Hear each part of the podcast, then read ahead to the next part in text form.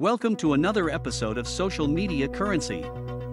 Today's motivation is a quote from the book Think and Grow Rich, a classic written in 1937 by Napoleon Hill.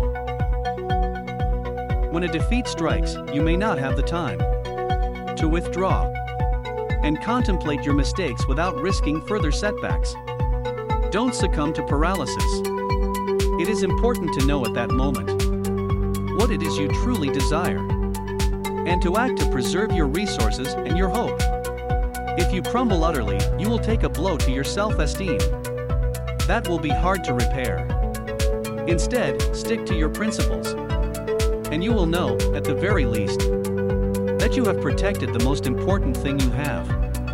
Your successes in life will far outnumber your failures. Thank you for listening. And until the next time, have a powerful day.